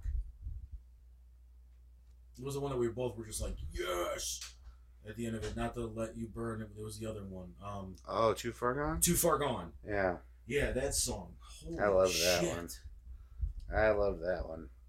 Yeah, Just musically and vocally, it was solid front to back. yeah. that one yeah. really I was getting into. Uh, Room of Mirrors. It, it gave me kind of a similar vibe to like Dirty Window Yeah, from uh, Saint Anger, which I know is a CD that a lot of fans wish kind of just went away when it came to Metallica. But it also kind of had like a um, uh, maybe like a sanitarium hmm or possibly even uh, yeah. I remember he uh, Hetfield was saying for him that was like he compared it to like when they go on tour and all the the glitz and glam of being a celebrity and, and then coming home and having to deal with regular and having your family look at you and being like reminding yourself you're just still a person and having to Yeah. deal with normal everyday life. So which that re- one reflecting yourself, you know. Yeah, now, now that now that you, you, I remember him telling that story. Um, is actually very similar to the reason why he went to rehab the first time during the recording of Saint Anger. Mm. Um, you know, he's like, I went on vacation for two weeks and just left my wife and kids at home. And he goes, Oh yeah, by the way, I'm going to Russia for Yeah. two weeks right here. You know, what? You know, right. You you have kids at home, man. Yeah. Um, you know, and he, he would talk about all those stories of excess and you know, getting getting back to your locker to your dressing room and there's just a sea of tits. you know, um, you know, husbands and boyfriends waiting for you the next morning when you're Mhm. leaving the hotel. You know, and you know, do you really want that? right. You know, so I I, I kind of got that kind of a, a vibe out of that. Mhm. But you know, we loved that song. Um, the video was weird. For that, that was the one where, where it was like the the the eight bit animation where Lars was. oh, the- for Room of Mirrors. Yeah, yeah. It was kind of funny. Yeah. yeah. Lars was like the devil playing the drums. And the way- Hetfield had like a a tongue, licking the licking microphone. microphone. it was trippy, but yeah. Yeah, it, it was kind of cool. It, it was interesting. And then the last song, uh, I think we actually hit all twelve songs, if I'm thinking. Um, a ten minute song. I can't remember the name It of was it. like Armoranda or Armorana. I, I can't remember that. yeah, it, definitely a weird name, kind of like Lux Eterna. But But the song was about misery and welcoming misery. dude, all right. So did you get almost like a like it was like a follow up to My Friend of Misery, the Yeah. song that closed out the Mhm. Black album? Yep. It was definitely vibes there of that for sure. Great track and like It did not feel like a 10 minute track. Yeah, Lars swears up and down it's just north of 10 minutes, the longest song Metallica's ever done in 41 years, Yeah. but it didn't feel like 10 minutes. Mm-hmm. It, it, it felt almost like six or Well, seven. definitely the, I would say the softest song on the album. Yeah. Yeah. I mean, it's very But melodic, still very, crunched. yeah. Which, I mean, you can only do that, you know, the power chords and everything else. You couldn't do that for 10 minutes and keep it interesting. You have to throw the mel- some melody in there Yeah. and mix it up. But I think that song had the greatest reaction of the night because when Lars said, you know, this song is just north of 10 minutes, th- you just heard a collective, holy shit. right, like, oh man, that, this better be good or I'm gonna be sleeping. Well, it's crazy because like I ran into another friend of mine. I might actually um, reach out to him and see if he wants to give his take on the album too. Um, not for this episode, but for a later one. Um, he was saying that everything that he had read had heard that that last song on the album, whatever the fuck it's called, because I just can't remember the name of it, and it's a weird Latin word, um, is like the best song that Metallica's ever wrote. It was really good. I mean, and I, I'll have to listen to it again because it is such a long song. It's easy to like forget. Forget. I, I think I had told you before, right before the song started. I'm just like, if it's fucking ten minutes long, it better be an instrumental. Yeah, you did say that. And I was actually shocked when James started singing. Yeah. Well, they the vocals were used sparingly through the They, song. yeah, there very was light vocally. sections, but then it would be instrumental for Yeah. like two minutes. You know. Yeah, it was three, four, five minutes even Mhm. at some points. Um, I don't remember hearing like any exclusive kind of guitar solo either. No, not really. Just I mean, they were variations on the same riffs, Mm-hmm. and yeah, I mean it it flowed really well. I Yeah. enjoyed it. Yeah, we did say that there were two songs that kind of gave us an Offspring vibe too. You know, they kind of sound a little bit like something that you would hear from the Offspring. I can't remember what two they were, but they were they were ones that we. I thought Chasing Light was one of the ones that you, Chasing you Light thought. might have been, yeah. They, they were the ones that the they said other kind of had the Thin Lizzy vibe too. Yeah, I think that was one of them. I Mhm. think Chasing Light was one of them for sure. And then maybe Room of Mirrors was the other one. Maybe. Yeah, hearing them one time is just not enough. Yeah, I yeah. definitely can't wait to hear the album over again. again, like, yeah, where where you can like just sit it. and vibe with it, and you know, I mean, but all in all, I mean, the the the everybody that was there, it looked like the theater was sold out. Mhm. Um, just from the, the there was a girl that was sitting next to us, and then she kind of like got up halfway through and, and ran away and never saw her again. But yeah. other than that, I mean, you, you see a lot of people bobbing. Oh, between I mean, between every song, there was yelling and cheering, and, and just and yeah, it, was it was fans. You know, there were it was fans that were there. I did not hear anybody seem disappointed. No, I didn't hear any one negative thing. Nope. Um, you know, all the reviews that have been coming out from like Rolling Stone, Kerrang, uh, Metal Injection, um, all of those, you know, uh, music rag mags hmm th- have been completely positive. Um, all in all, I have to say, as a whole, just hearing those eight songs one time through, not really having a chance to kind of just, you know, break down each and every Right, right. song the way that I would have liked to or whatever. Um, all in all, I have to say this album's got a 9.5 out of 10. That's very very good. I mean, that's that's really the test when you listen for the first time if it grabs you. If you have to, you know, and some songs do take a, a few listen throughs before you, it grows on you. But if it's hitting you right off the bat, it's only going to get better from there the more you listen to Yeah. it. So, And I mean, we, we all said it. There was not a bad song on this album. Um, you know, we did say that maybe Crown of Barbed Wire. it was a weaker one, It but it's weak- it wasn't bad. I mean, Yeah, what, what actually when that song started, I was like, man, I really like this riff and where it's going. Honestly, it vocally it just didn't grab me. and even James was just like vocally, uh, you know, Yeah, Uh, he pretty he pretty much was like, you know, take it for what you want or whatever. And, right. But he he basically told you like focus on the music. That's where the Mm. strength of the song is. And I mean, he was absolutely right. The music sounded really good, but the vocals I was just like, yeah, this is I don't know. Would did- that song have worked instrumental? I don't I don't know. That's that's a good question. I like I said, listening one time through, it's hard to discern those kind of things. Yeah. You know, but This is the first Metallica album since, uh, I mean, Load Re. Uh, well, all right, Black Album, Load Reload, and Saint Anger didn't have any instrumentals, hmm, but Death Magnetic, you know, Suicide and Redemption, yeah, um, hardwired. Hardwire did Hardwired? I can't remember. I can't remember if they did or not. I want to say it did, but I can't remember which one it was. I can't remember. It's been a minute since I've Mhm. listened to the whole album. Uh, but no instrumental. I thought that was interesting. Yeah, I mean, and maybe that's just them wanting to get away from the same tropes, you know, the same same typical thing that they've always been known for. You know, I'm, Well, I mean, now that I think about it, I don't think um, Justice didn't really have one either. They, it had a nine minute. they haven't song. done it on every album. I mean, Yeah, but it but- is something they're known for. Yeah, I mean, they had Cthulhu on Lightning. They had uh, Orion on Master of Puppets. Dyer's Eve. Mhm. You know, it is mostly instrumental, but there is Right. one verse of lyrics that the last lyrics that Cliff Burton never wrote. Um, there wasn't one on. We already said Black Album, Load, Mhm. Reload, Saint Anger.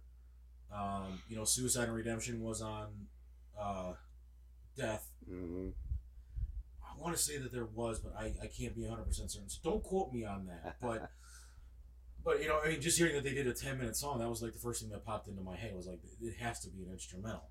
Yeah, I'll say this for for guys that are in their sixties, they're still they're still doing it. You know, they're still making great music and it rocks. You know, and maybe I'm biased because that's the uh, era that I come from, and I don't know how younger people will take that. But Well, we, we we said it like I mean, looking through the theater because I kind of did a, a, a peruse of who was there when I first walked in. yeah, Um, it, it, it looks like there was like a little bit of like kind of like every uh, every age. I. I have no doubt they're young Metallica fans. No Oh, doubt eh, at all. You know, it's crazy because like they've been on Jimmy Kimmel all week. We kind of talked about this a little bit earlier. Yeah. Um, and Jimmy Kimmel was just like uh, Monday, like their first day there. hmm He's like seeing seeing your fans outside.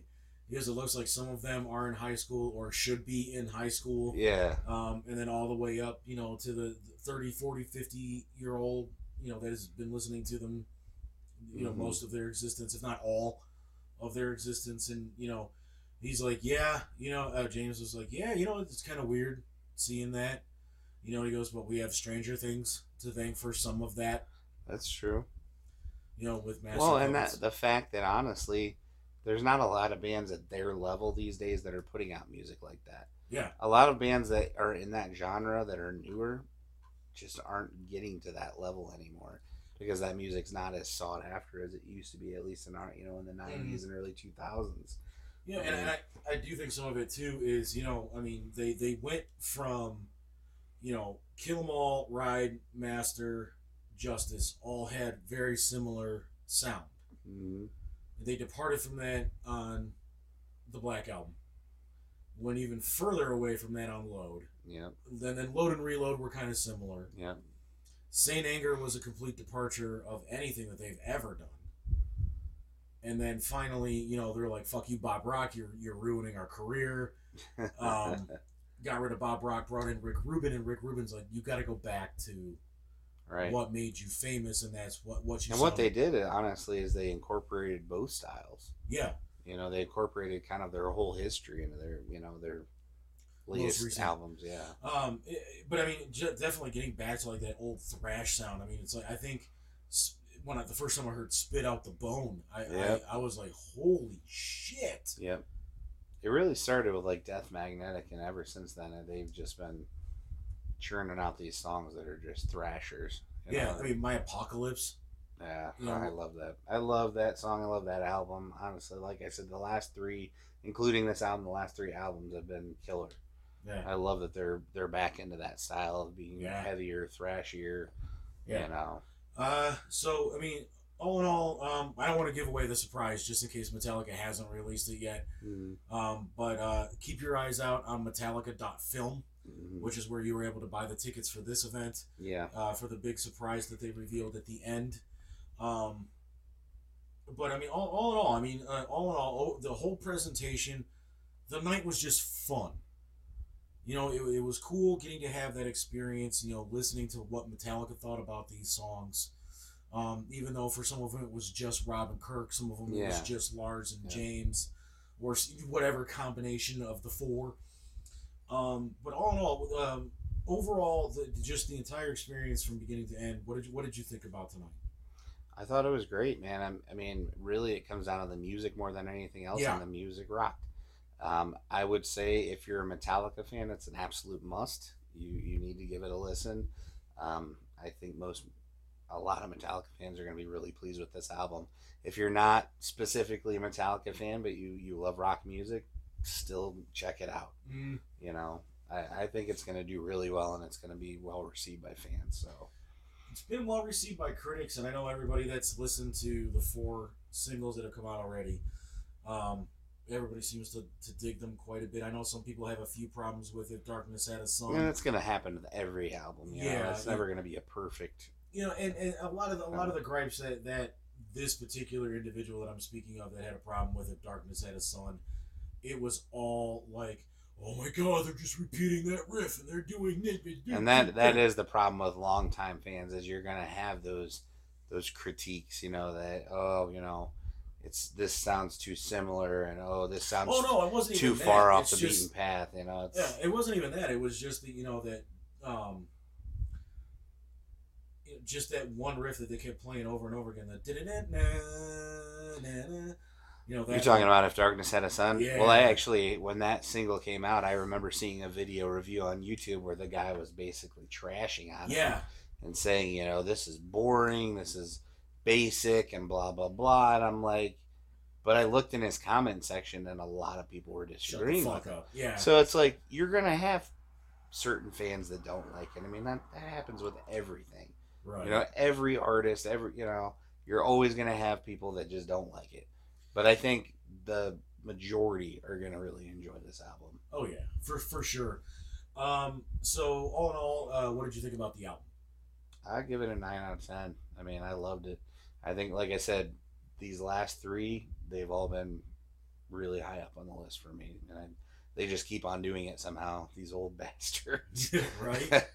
They- They're definitely looking. I think Rob looks the youngest out of the four. yeah, Um, but uh, crowd reaction. What did you think about the crowd reaction? that was probably my favorite part of doing this event was because it was it was for the fans and the fans were the ones that were there supporting it and cheering and giving their opinion of it and there was literally no booing or negative reaction to any of the songs i mean like i said there were maybe like a collective sigh or two when lars was saying something stupid but it's lars so They, but they all laughed when he did the. yeah they're the like oh this guy you know Um, but musically i mean everybody was cheering after every song there was the one thing I, I don't remember what song it was for, but he's just like, "This is the side, the side turner," yeah, Yeah. if you bought, bought the cassette and then he's like and they actually did release it on on audio. Cassette, Right, right. know. And then he's like, and then for some of you who bought the vinyl, it's on the third side or something. Like, Yeah. what the hell are you talking It about, was man? for the twelve of you that bought it on on uh, audio cassette, you know, and obviously they're the ones that have been watching the store to see what what format is selling the most. yeah. You know, and he goes in a, a, quite a few more of you bought the vinyl. It's on side five or something like you know.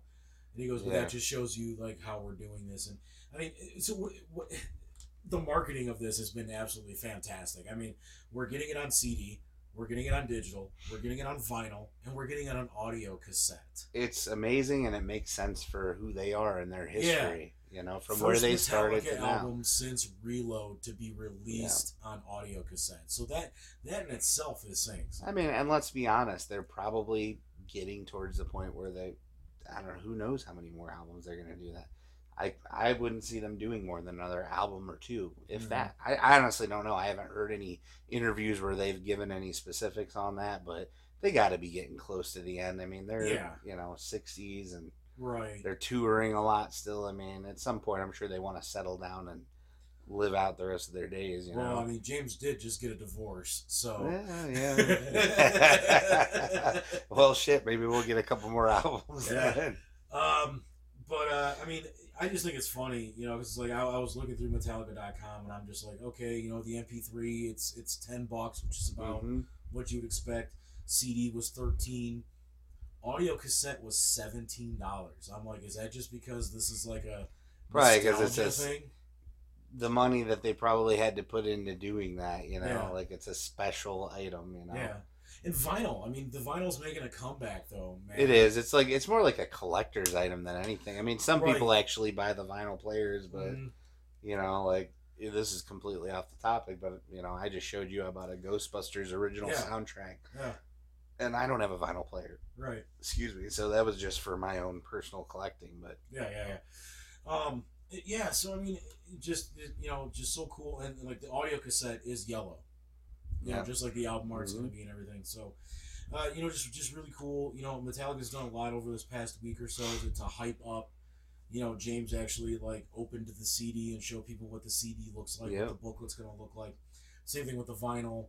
I mm, haven't seen him do one for the audio cassette yet. I'd love to see him do one for the audio I cassette. was- you know, somebody will do an opening video Yeah. on it. You know, I'd be curious to hear it too. Like, like could they actually clean up that old magnetic tape? You know, Yeah. It would be kind of interesting to hear it in that sound. You Yeah. know. Yeah, yeah. you know, just, just hearing it stop. Like, Unwinding the. God, I, I don't Sure. miss that shit. Make sure you got a pencil handy.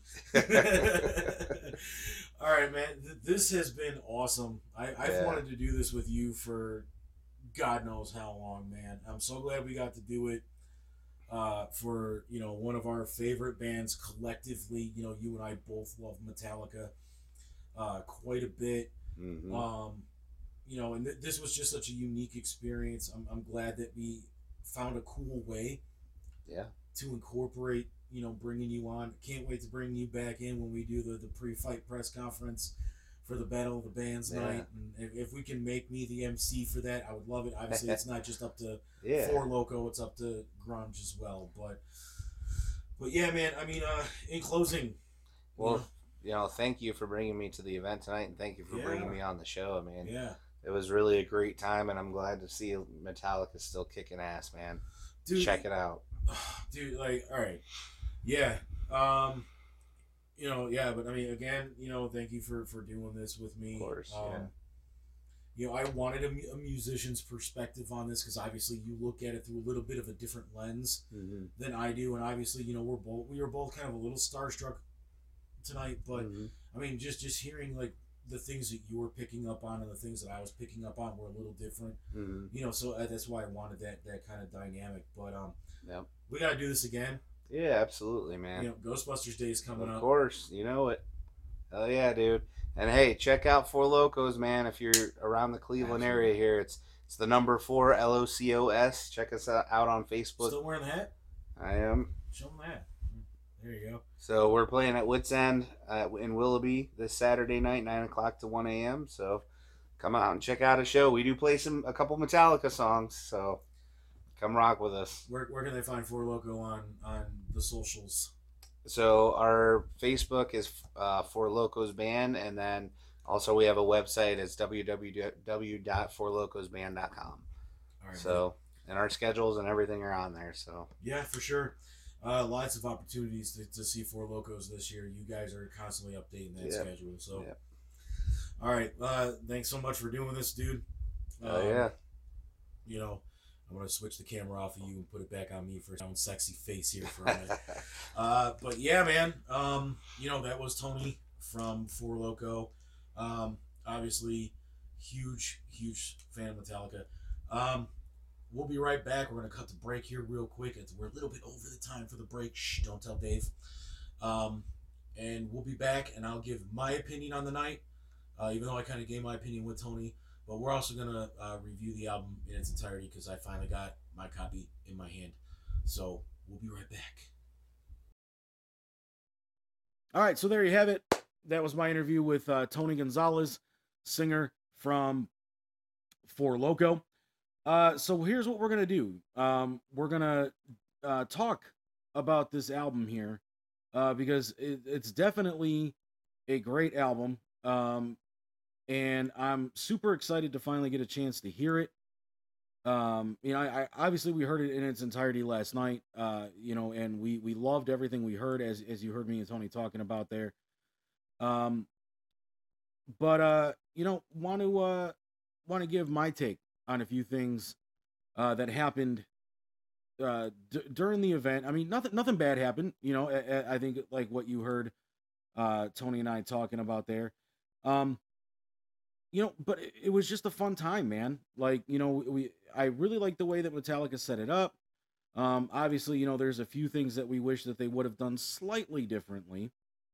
Um, you know, but we're gonna go through some of the liner notes uh from the album here. I'm gonna put them up on the screen. Um, you guys will not see me uh while I'm going through these, uh, just because I got to be able to read them.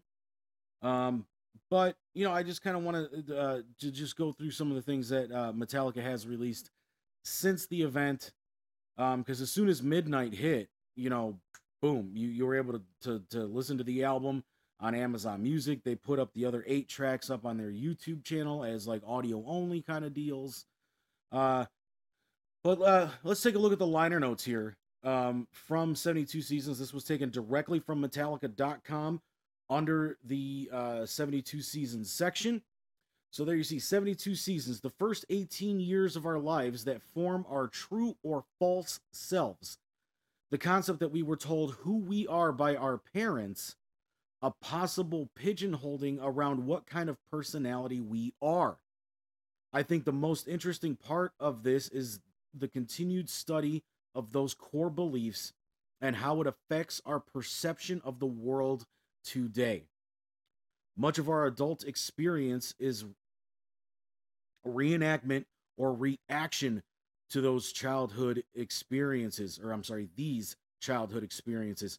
Prisoners of childhood or breaking free of those bandages we carry. And that's a quote from James Hetfield. So it was recorded and mixed at HQ San Rafael, California from March 2021 to November 2022. It was produced by Greg uh, Fidelman with uh, James Hetfield and Lars Ulrich, mixed by Greg Fidelman, uh, engineered by Jim Monti and Sara Lynn Killion. Uh, additional engineering by Jason uh, Gossman, editing by Jason Jason Gossman and Dan Monti. Uh, assistant engineering by Kent Match Matke. Album production coordination by Kent Matke. Mastered by Rob Ludwig at Gateway Gateway Mastering, Portland, Maryland. Vinyl lacquers by Chris Bellman and Bernie Ground uh, Grundman Mastering at Hollywood, California. Design and art direction by David Turner, Jamie McCarthy, and Ian Cookin, uh, Conklin. Sorry. Cover and object photography by Stan Musilek, and band portrait photography by Lee Jeffries. So that's just what's in the liner notes uh, for 72 seasons. Uh, kind of interesting uh, little quote there by uh, the Hetfield himself. Um, you know, and, and that's kind of been like the running theme that they've kind of given with a lot of the the stuff uh, coming from 72 seasons and uh, you know, I gotta say, like, I I really enjoy the concept that they're kind of going with here for 72 seasons. Uh, you can't be mad at what Metallica is trying to do. You know, uh, you know, g- give this this new album a theme, and I, I feel like it's it's an important theme and it's an interesting topic to try to to try to tackle, um, especially given you know that these guys are a lot older now. Uh, you know, all of them are in like their 60s. Uh, Tony and I talked about it in the interview. You guys kind of heard us talk about it. Um, you know, so I I do find the the concept of that relatively interesting.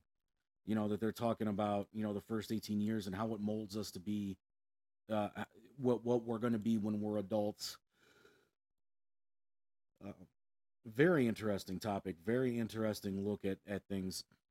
Um, so I do kind of want to talk about something here that it's like a sticker on the front of the CD here. I wish I had a chance to take a uh, picture of it. Let me see if I can put it up to the camera and see if you guys can read it. All right. So there you go. Metallica 72 Seasons, new album, 45 years or 42 years of Metallica in over 77 minutes, featuring the singles Lux Eterna, Screaming Suicide, and If Darkness Had a Son. I know it's it's a reverse image because I mirrored the camera because of uh, the way the camera reverses things when you're when you're looking at it. I do like that 72 kind of thing on the back, and it is definitely um, see-through, or not see-through, but it's um, cut out of the cardboard um, sleeve that is on this. It does look like this is a blister pack version of this. Uh, see if I can get this open real quick. I kind of want to go through the contents here real quick. Come on.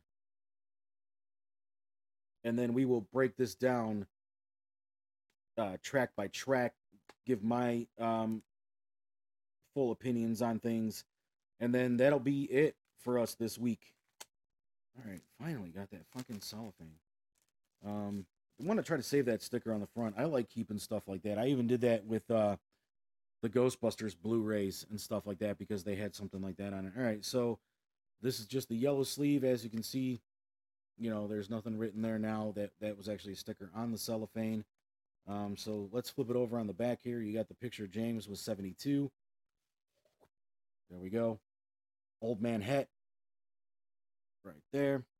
So not real much to this, you know, just that 72 on the back, and then we have the the crib image with different items from our uh our life growing up. Um, so old man het is actually the front of this. So when you open it, you're gonna hold it like this. So you got old man het. Then on the inside, you got a picture of uh, melted headphones there with Kirk. Uh, Kirk goes up, so already we have, and then you have a picture of a burnt globe and Lars. So we unfold that. Boom, we got an old, looks like a possibly a Walkman. Actually, that looks like a mixer. Oh no, it's a vinyl player. Look at that. With like a smoke effect coming off of it. Or actually, that's the lid. And so then we got Rob here. So then obviously Rob, drop the booklet. Rob folds down. And there we have the the CD there. Nothing really much to write home with on the disc itself. But then under that, 72 seasons.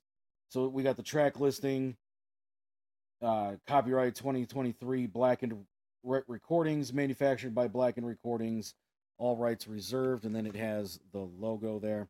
So here we have the booklet. We got a, a burnt teddy bear with what looks like a burnt uh, tennis ball. Uh, ooh, lyrics. Yes, I was I was hoping for those. Um, and I'll I'll explain why. Kind of like what what uh him and I were talking about.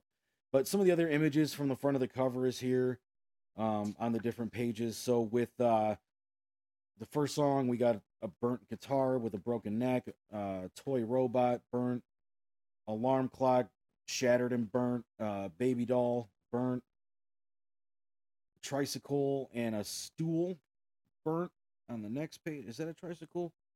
That might be a stroller. Uh, now we have a tricycle, baseball bat, uh, another guitar, a pair of sunglasses. And this image was always kind of interesting to me. It looks like it's some kind of photo album with something else. Never really could figure out what that was. Come on, focus. There we go. Um, so you got to see a couple of the lyrics for the last song on the album. Um, so that little quote by James isn't even featured in the book, but pretty much everything else that I talked about, you know, um, all the songs written by Hetfield and Ulrich, except 72 Seasons, Crown of Barbed Wire, Chasing Light, If Darkness Had a Son. They were all written by uh, Hetfield, Ulrich, and Kirk Hammett. And then Screaming Suicide, Sleepwalk My Life Away, and You Must Burn were written by Hetfield, Ulrich, and Trujillo. So that's a little bit um, of a different there from the uh, image from the liner notes. but that quote from James, excuse me, is not here, which I do find interesting. But, you know, hey, it's not even on here, I don't think. No. All right, so the booklet goes right there. Rob, Lars, Kirk, James. And on the back there, it just black with 72 seasons Metallica. Same thing on the sides. Actually, that side doesn't say shit. All right, so let's slide this back in. Old Man Het.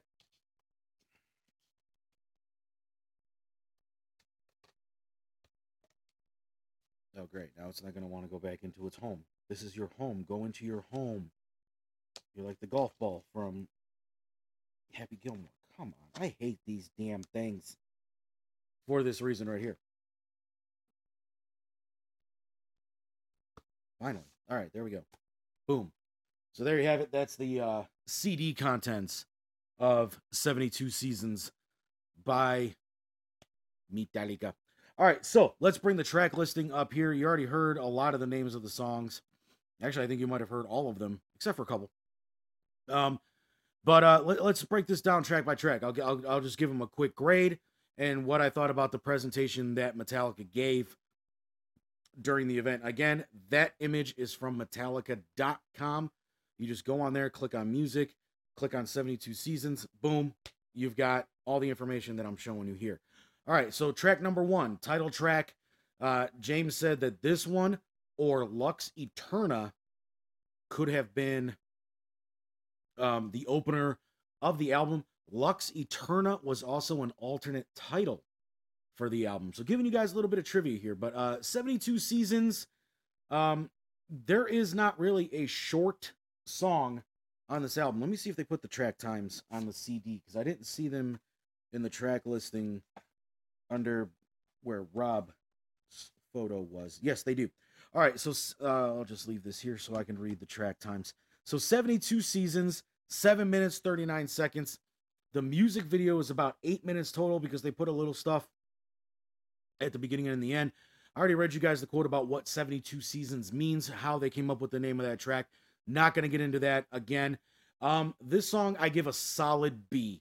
It's a hard hitting song. The the the lyrics, the story that they're telling with the song is just excellent. Metallica did a great job with the with the title track from this album, 72 Seasons. Uh, track number two, Shadows Follow. It's a song about having your demons following you around. You heard Tony and I talk about it in the interview from yesterday, uh, from uh, a little bit ago. You know, um, we dug this song quite a bit. The visualization that they show because they didn't actually. There was a little bit of a misconception or like a little. I don't. I don't want to say like Metallica lied to us because they didn't but they were saying that there was going to be music videos for all 12 songs. There, there wasn't really music videos for all 12 songs. It was more like there was the music videos for the songs that we can tell are going to be singles, and I'll, and I'll get into that in here in a second, uh, plus the four singles that they already released. That wasn't the sound effect I wanted. Hang on. That was it. Uh, but there were a couple other videos that had actual music videos. This one was kind of like just visualizations. We kind of talked about it in that interview. But Shadows Follow, that track comes in at six minutes, 12 seconds. A plus. This song was excellent. It sounds great. The, the the meaning of the of the song is just excellent you know and and the story that james told about you know no matter what you do you can't get away from your demons your shadows are always going to follow you brilliant story love everything about it uh screaming suicide what what else can I say about Screaming Suicide that I haven't said already? This song is excellent. It, it feels like one of the an old school metal song that you would hear in the late 70s, early 80s, and that's exactly what Metallica said about it too. Um, you know, and it, it's definitely telling the story of how it feels to have those feelings of suicide down inside you, keeping it contained, don't letting it get get the better of you and then at the end of it realizing that you have to tell somebody how you feel.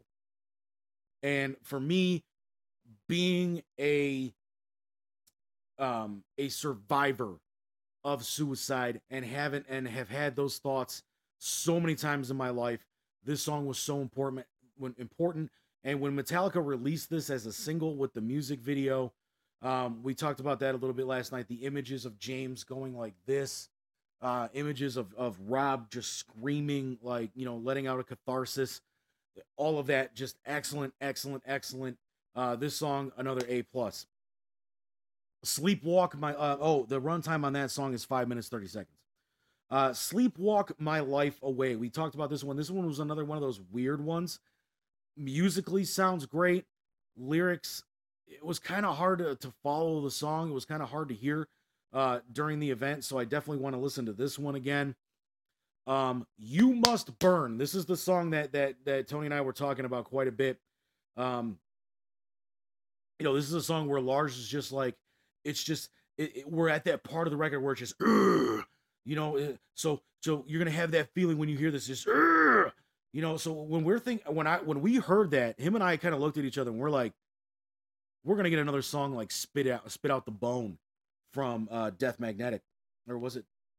No, that one was um, Hardwired. that didn't happen. Um, the the song is a just a crunch fest. It's angry. It's loud. It's it's everything that you that you know you get that, but just not the way that we thought you were gonna get it.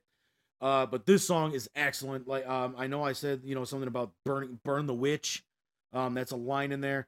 I love the and and Lars made an emphasis about mentioning the exclamation point. You must burn exclamation point. He put a big uh, um, emphasis on that as well. I do notice that there's a mistake on this track list, and I'll show you guys on the CD what it is. Uh, but um, sleep sleepwalk my life away comes in at six minutes fifty six seconds. Um, like I said, musically sounds great. Lyrically, I have to listen to it again. Uh, you must burn comes in at seven oh three, so we're not getting very many short songs here on seventy two seasons, which is probably why the album's seventy seven minutes or more than seventy seven minutes, as a matter of fact. Uh, but you must burn a plus. Sleepwalk my life away. I'm gonna give that about a C. Uh, next up, the first single we got off of uh, 72 seasons, Lux Eterna, shortest song on the album, comes in at three minutes 22 seconds. What else can be said about this song? It is just that old school thrash metal, just uh, great fucking tune you know, just hard hitting. Reminds me a lot of um, a lot of stuff that that was on their first album, Kill 'Em All. Uh, more specifically, kind of like it has like a Motorbreath, uh, hit the lights kind of feel to it, especially with some of the the words that are in the song. Um, but Lux Eterna A plus, Crown of Barbed Wire. To me and Tony, um, you know, him and I kind of felt a lot uh, very similar about this album. Crown of Barbed Wire was probably the song that that him and I are saying is probably like the weakest on the album. It's still a great song. I give it a uh, like a C plus, B minus. Um, you'll notice that nothing on here is probably going to be lower. Well, we'll get into that. Um, but lyrically, like, musically, the song is solid. Like, if, if this would have been an instrumental, it probably would have been a little bit of a better song. Um, but lyrically, I don't know what this song is trying to say. And even when James was was talking about this one, like every song they had like a little bit of an introduction, but not all of them kind of gave the story behind the songs, which is really what I wanted to hear. Uh, some of it was uh, like yeah, uh, Tony mentioned, you know, oh, you know, we started with this riff by Kirk and we loved it, so we we you know just fed off of that. Or this song reminds us of uh, new wave British heavy metal sound blah, you know, stuff like that. And I'm just like, I don't, I don't care about that shit. What's the story behind the fucking song? But we didn't get that, so whatever. Um. Uh. Yeah. Um. If dark. Uh. Next song. Um. I gave this one, like I said, uh, it comes in at five minutes forty nine seconds. Chasing Light. Uh, this one comes in at six minutes forty five seconds. This song uh, James said kind of has like a a, a fuel feel, which uh, we kind of got. Um, great track. I'm gonna give it an A. Running out of time here because that that interview with Tony was an hour and twenty. Uh, so I'm trying to make sure that we come in under two hours here. Um. Uh, next up, uh, so Chasing Light, six minutes forty five seconds. Great song. You know, uh, uh, Rob had kind of said it, it has a little bit of like a chase song kind of feel definitely that. Um, we talked about the, how the visualizations were driving us crazy um, in Tony's thing, so I don't want to get too far into that. Um, if Darkness had a son, when they released the four singles, this was the third of the four. Uh, for me, this one was like the weakest of the four singles, but after hearing the whole album, this song is growing on me uh, slowly but surely. Um, it's definitely about James's struggle with uh, addiction and he you know he also mentions temptation quite a bit. Uh, a buddy of mine uh, gus anselmo he's been on the show before. Uh, we talked about um, s&m 2 with him. Uh, he had said you know that this is kind of like temptation which was from the presidio uh, demos which we never really got to hear from saint anger. Uh, this is the 20th anniversary of saint anger so i'm wondering if they're going to do something um, with you know, re-releasing Saint Anger or anything like that. I'd love to hear that Temptation track that they did back then. But he said this was Temptation's, you know, grown up baby, uh, grown up big brother. Um, and I, I kind of agree with that. You know, um, the song's really good. James says he can't wait to hear it live. Um, if Darkness Has a Son comes in at six minutes thirty six seconds. Too Far Gone, an, uh, another short one here, uh, coming in at under five minutes. So this and Lux Eterna are the only two um, that are under five minutes. Um, this song was excellent. Tony and I talked about how much we loved hearing this one. Um, but I want to show you guys the mistake. So you see Too Far Gone right there, number 10. And then look at Too Far Gone here. It's in the bottom three. They're missing the question mark. And even in the visualizations for this one, actually, I think this one actually had a, an actual music video because I think they are going to release this one. Um, the other one that had an actual music video was You Must Burn. Um, so that one's probably going to be a single here in the future, but I'm pretty sure this one was an actual music video too. Um, Sleepwalk My Life Away was another one that had a real music video too. Um, but Too Far Gone, heavy hitting, crunching, fast. Um, this one actually reminded us more of Spit Out the Bone. Uh, Room of Mirrors, excellent track, man. Um, and you know, and the story behind it, it's kind of like that feeling we talked about it, you know, um, with Tony. So I don't want to get back too much into the story. Um, but just a great track, hippie trippy fucking video that they put together for it. Um, not a real music video game, more like a visualization, but it did have some imagery to it. Uh, that one comes in at five minutes and 34 seconds. And then this one, when uh, Lars announced that this is the one that Tony and I couldn't remember the name of, Inamorata. Uh, they said, you know, Metallica's first song over 10 minutes. And according to the CD here, which has the tra- the times on it, 11 minutes, 10 seconds. Uh, you know, you heard us say, you know, we hope this one is an instrumental because of the length, but um, it definitely kind of feels, and I and I agree with Gus on this one here. Uh, he threw in like a dirty window kind of feel with it too, um, lyrically. Uh, but I mean, definitely a great track. You know, it doesn't even feel like it's an 11 minute song, but lyrically, it also feels like it could be like a sequel to uh, My Friend of Misery uh, from the Black Album or the self titled album from 1991. Uh, but that's it, man. Um, all in all, I mean, I give this event um, a solid, solid A. Uh, they did a great job putting this whole thing together you know, obviously I have some nitpick shit um, that I would have that you know Tony and I thought that they could have done a little bit better on. So if anybody from Metallica is watching this, uh, take heed. Um, if, in case you guys decide to do this again, uh, they did give us a little surprise at the end. Um, you know, uh, we'll save that surprise for to let Metallica um, release uh, release it if they want to. Um, but all I'll say about the surprise is just stay tuned to Metallica.film, which was the website that you went to uh, to get the information about um, everything 72 seasons, the global premiere event. Um, the crowd had fun with it. You know, it looked like the theater was sold out for this. You know, so just just a great night, a great event. Um, um, a plus to Metallica.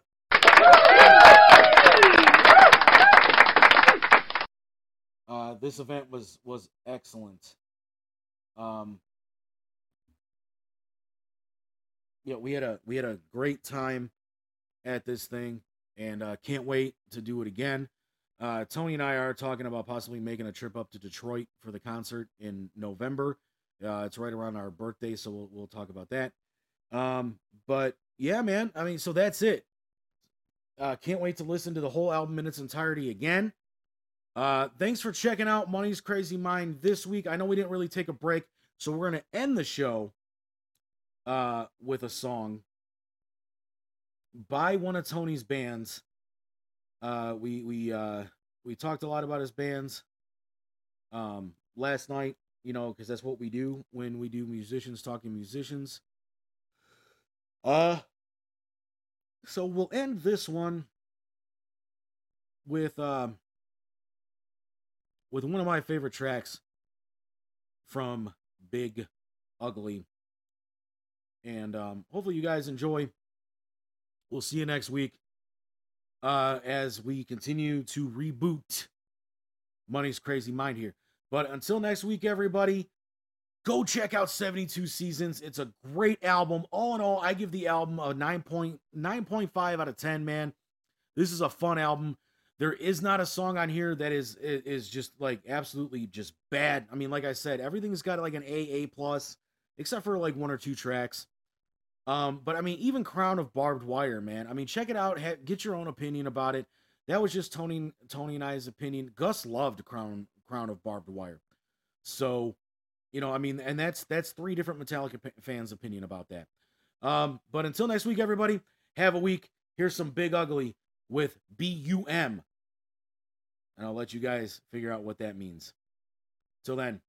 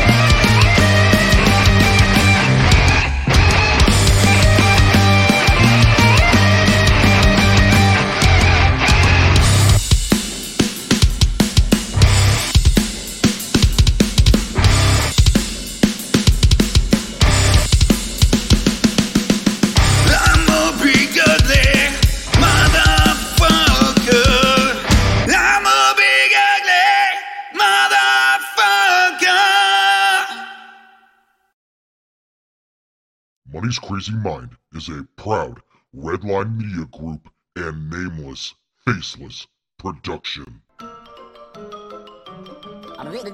That's all, folks.